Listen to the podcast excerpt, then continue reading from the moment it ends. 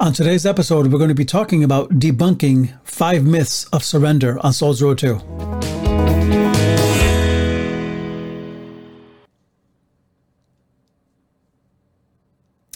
And welcome to Soul's Road 2. This is the podcast that is putting the oxygen back into the Christian life one soul at a time.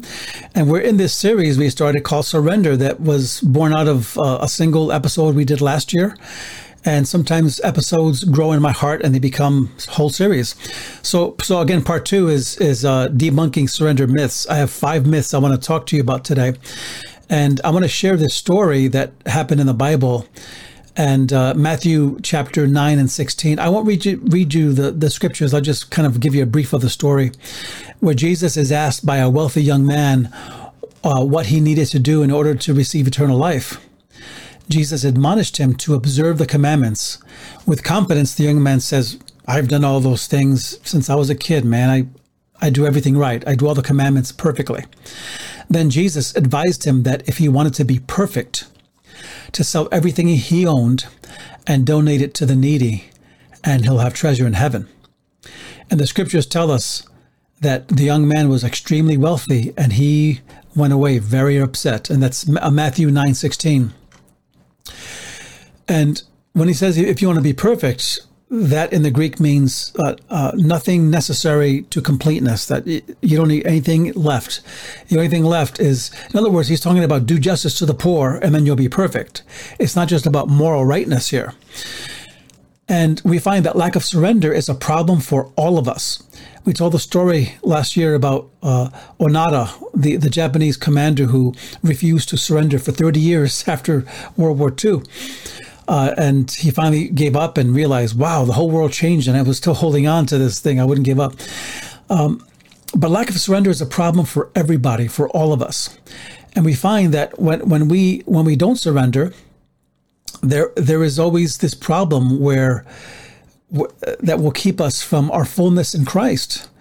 That there'll always be this doubt of do I really belong to Him if if I don't give myself fully to Him. So, what are some surrender myths? I have five surrender myths that I want to give you today, and uh, five surrender myths. And and the first one is looks something like this. Myth number one surrender is something I find impossible to do. I just can't do it.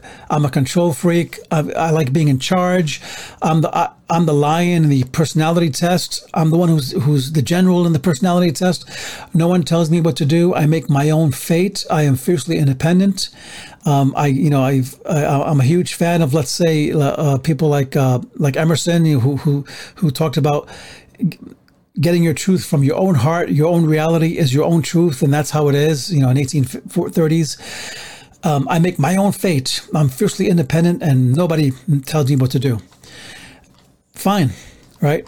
God never makes us do anything, but remember, there are at least 141 Bible verses that speak of God protecting us if we trust Him, if we trust our hearts to Him.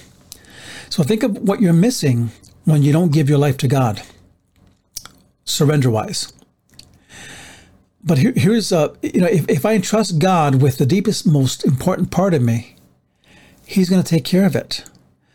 But if I don't surrender to Him my life, He's not obligated to protect me.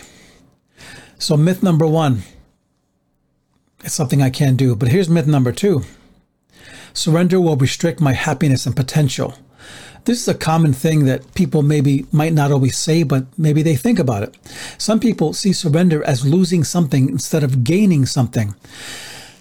Speaking of creation as surrender to to God, uh, Nancy Leigh Nancy Leigh DeMoss said this: "Surrender did not strip the creation of dignity or freedom." To the contrary, surrender was and still is the source and means of true freedom and fullness. The sovereign creator, God, ruled over his creation with tender love, inviting his creatures to engage with him in a divine dance of sorts, in which he led and they followed. Isn't that beautiful when you think about it? That surrender makes my life more full and more free, not less. So it's more, not less but our, our minds, our brains kind of reverse it and think about it the wrong way. And we find that surrender to God is is not restriction, but it's ultimate freedom and flourishing when you do it. Psalm 104 describes this very thing that happens when creation is surrendered to its creator. And we find that life is enjoyed to the fullest when our existence, our purpose, and our prosperity are fully surrendered to our creator. Thus it says in John 10:10, 10, 10, the thief comes forth to kill and destroy, but I, I have come that you may have life and have it more abundantly. Myth number three of, of surrender of uh, surrender myth rather. Surrender myth number three. Surrender means that I have to hide in a cave like a monk. That, that's the only, that's the best way I could word it. I tried, but you know, um, and this is this is for those who feel like that to be a follower of Jesus, you have to separate from the world to the point where you don't live in the world at all and you just hide and, and, hide in a commune and don't do anything and don't engage the world ever. Don't love on people. Don't help people. Don't live your life. Don't work in, in a physical place. Some people have done that. And many of us grew up being taught that that you you were to have no involvement in the world.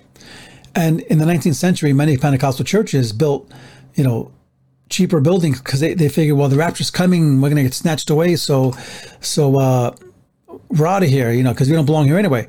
And so their job was to hide until Jesus returned. And that's called dualism, right? Dualism says that matter doesn't matter, that anything that's matter, anything that's material has no meaning. And anything that that nature is made of. The world has no meaning. Only spiritual, eternal things have meaning. Anything the world has has to offer is evil. And, and that simply is not true because God created the earth, but the earth was corrupted. And that's why he's renewing the earth. And the problem with this kind of thinking is that God's first charge to the human race is this tend the garden and steward all living creatures. So that's a call to culture, according to people like uh, Andy Crouch, who's, who said this. Uh, one of the one of culture's first jobs is to domesticate the wilderness, to bring God's image and presence and kingdom into a broken world. So God doesn't call us to escape the world, He calls us to engage it. And Crouch further says, Jesus didn't separate culture from the real spiritual business of his mission, but he was part of the world he lived in. And the, so the world is not to be ignored or demonized, but stewarded for the creator who built it because he's going to someday renew it, right? There's going to be a new heavens and a new earth. And that's God's doing. So Christians should be the, the leaders of, of the environment. They, they should care about what happens in, in creation. Christians should run for office. They, they should be the best doctors, lawyers, mechanics, uh, musicians, actors, they should be the best of everything because God made us to live in this world. So God God wants a living sacrifice, not a dead one. A, de- a dead sacrifice just says, I'm going to hide until the return of Christ and kind of do nothing. But no, God calls you to engage. Here's myth number four surrender. Surrender will leave a huge void in my life. And surrender means I will lose my identity, my joy, the thing that gives me energy, purpose, and focus. If I give that up, man, I won't be satisfied. I'll be empty. I'll be a, a, husk of a man if I surrender. I'll be a husk of a woman if I surrender. And this is only true if we view surrender as one sided. If we define it only as the thing we're giving up, not what God is going to fill in return once there's a void there. That's the whole point of surrender. When I surrender to Him, He fills that emptiness with Himself. And the way some people look at Christianity is not right. It's not correct. Some people don't become Christians because they think Christians live this stripped down version of a happy life in exchange to save their souls. Christianity is seen as the universe's biggest party pooper. That if I'm a Christian, I can't have fun anymore. I can't live. I can't enjoy things. That simply is not true. Nothing is further from the truth. Surrender to God guarantees the ultimate fulfillment of life. This is why it's so important. Thus, it says in, in 2 Corinthians 2 9, What no eye has seen, no ear heard, nor the human heart conceived, what God has prepared for those who love Him. There is there is a, a rush to fill the void of emptiness once we give it to God. He's rushing to bless us and, and, and make us the most fulfilled we could ever be. So you'll never be more fully alive, more fully engaged, more full of purpose and meaning than when your life is fully surrendered to God. Myth number five, and then we're going to bring this in for a landing, is well, I'm a good person. Why do I need to surrender? We hear that a lot today. I'm a good person. I have my truth, and that's it. You know, the rich young ruler was a good person. He did he did everything right, but not the one thing. The one thing. All of us have this one thing that if we just gave that up to God, will be surrendered. Matthew 9:22 When the young man heard heard this word, he went away grieving, for he had many possessions. How do you know if if that one thing hasn't been settled in your life that you that you need to surrender it? How, how, do we know you haven't given it up? When you give it up, you grieve it's lost. Or, or, or when you're faced with giving it up, you grieve it's lost. And you say, wow, man, I don't know if I'm going to do this. You count, I'm counting the cost here. And some might think, well, I'll take peace, but not surrender. And that was the case during the Civil War when, towards the end of the war, there was an intense series of battles between General Lee and General Grant, and finally, uh, General Grant sent a message to Lee suggesting, "Hey, look, you guys are losing. We don't want any more people to die. Let's meet together so you can surrender." And to make a long story short, uh, uh, Grant says, Peace being my great desire, there is but one condition I would insist on, namely, that the men and officers surrendered shall be disqualified for taking up arms against the government of the United States. And Grant offered to meet Lee at any place he wished for the purpose of working out the details of surrender. And Lee responded back and said that he wanted to meet Grant at 10 o'clock the following morning to discuss how to bring about the restoration of peace, but he did not intend to surrender. That was the point that he, he wanted to talk about peace and kind of surrender his way, but he didn't want to surrender. And sometimes we do that to God. We we want peace, but we don't want surrender. And and and thus, you know, General General uh, Grant says that's not going to work. So he he didn't go to the meeting.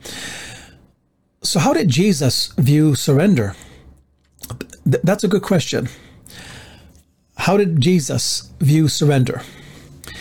And uh, he's our he's our template. He's our example, right, of how we should live. But uh, when he was tempted in the desert, Jesus responded in such a way that showed his surrender to the Father in heaven. And it was like this: Jesus surrendered his power. In Matthew four three, it says, "The tempter came to him, if and said, If you ha- are the, if you're the Son of God." Command that these stones become bread. But he answered, It is written, man does not live by bread alone, but by every word that comes out of God's mouth. So Jesus surrendered his power to create miracles to the Father and said, Lord, this is your problem. The power to feed and sustain oneself was surrendered. And the appetite is one of the most powerful things in humanity. And when we surrender that to God, we're not talking about a diet, we're talking about surrender to God everything changes. But Jesus also, we find that he surrendered his control as well. Again, the devil took him, the Bible says, to a holy city and, and, and put him on the highest temple and said, If you're the Son of God, throw yourself down, for it is written, He will command His angels concerning you. And this is Matthew 4 5. And Jesus answered him, Once again, it is written, You are not to put the Lord your God to the test. So Jesus surrendered his control, his need for control and he put his his control his ability to address the situation in God's hands. The temptation to use control to uh, the the temptation rather to use the control you have what when you shouldn't. That's the test that when you have the power to do something in the flesh but but give it to God instead. That's the test. And lastly Jesus surrendered his ambition. And we find that again, Matthew 4 1, it says, or rather 4 8, it says, again, the devil took him to a very high mountain and showed him all the kings of the world. And, and he says, I'll give you all these things if you throw yourself to the ground and worship me. And then Jesus said, Go away, Satan, for it is written, You are to worship the Lord God and serve only him. So Jesus surrendered his what he wanted. And and that's a good template of surrender, I think. Right? He surrendered his ambition, he surrendered his control and his power. Those are three key things. And Jesus saw that it was only the Father in heaven who is who is his source for identity and for future success and for joy and for completeness. And so that said, I want to encourage you today to continue to follow Jesus, but surrender to him. If you like this podcast, please leave a like and find us on YouTube, Buzzsprout, Spotify, Google Podcast, and Facebook. And please subscribe to our channel and recommend it to someone who hasn't heard it. Thank you so much for being with us today. God bless.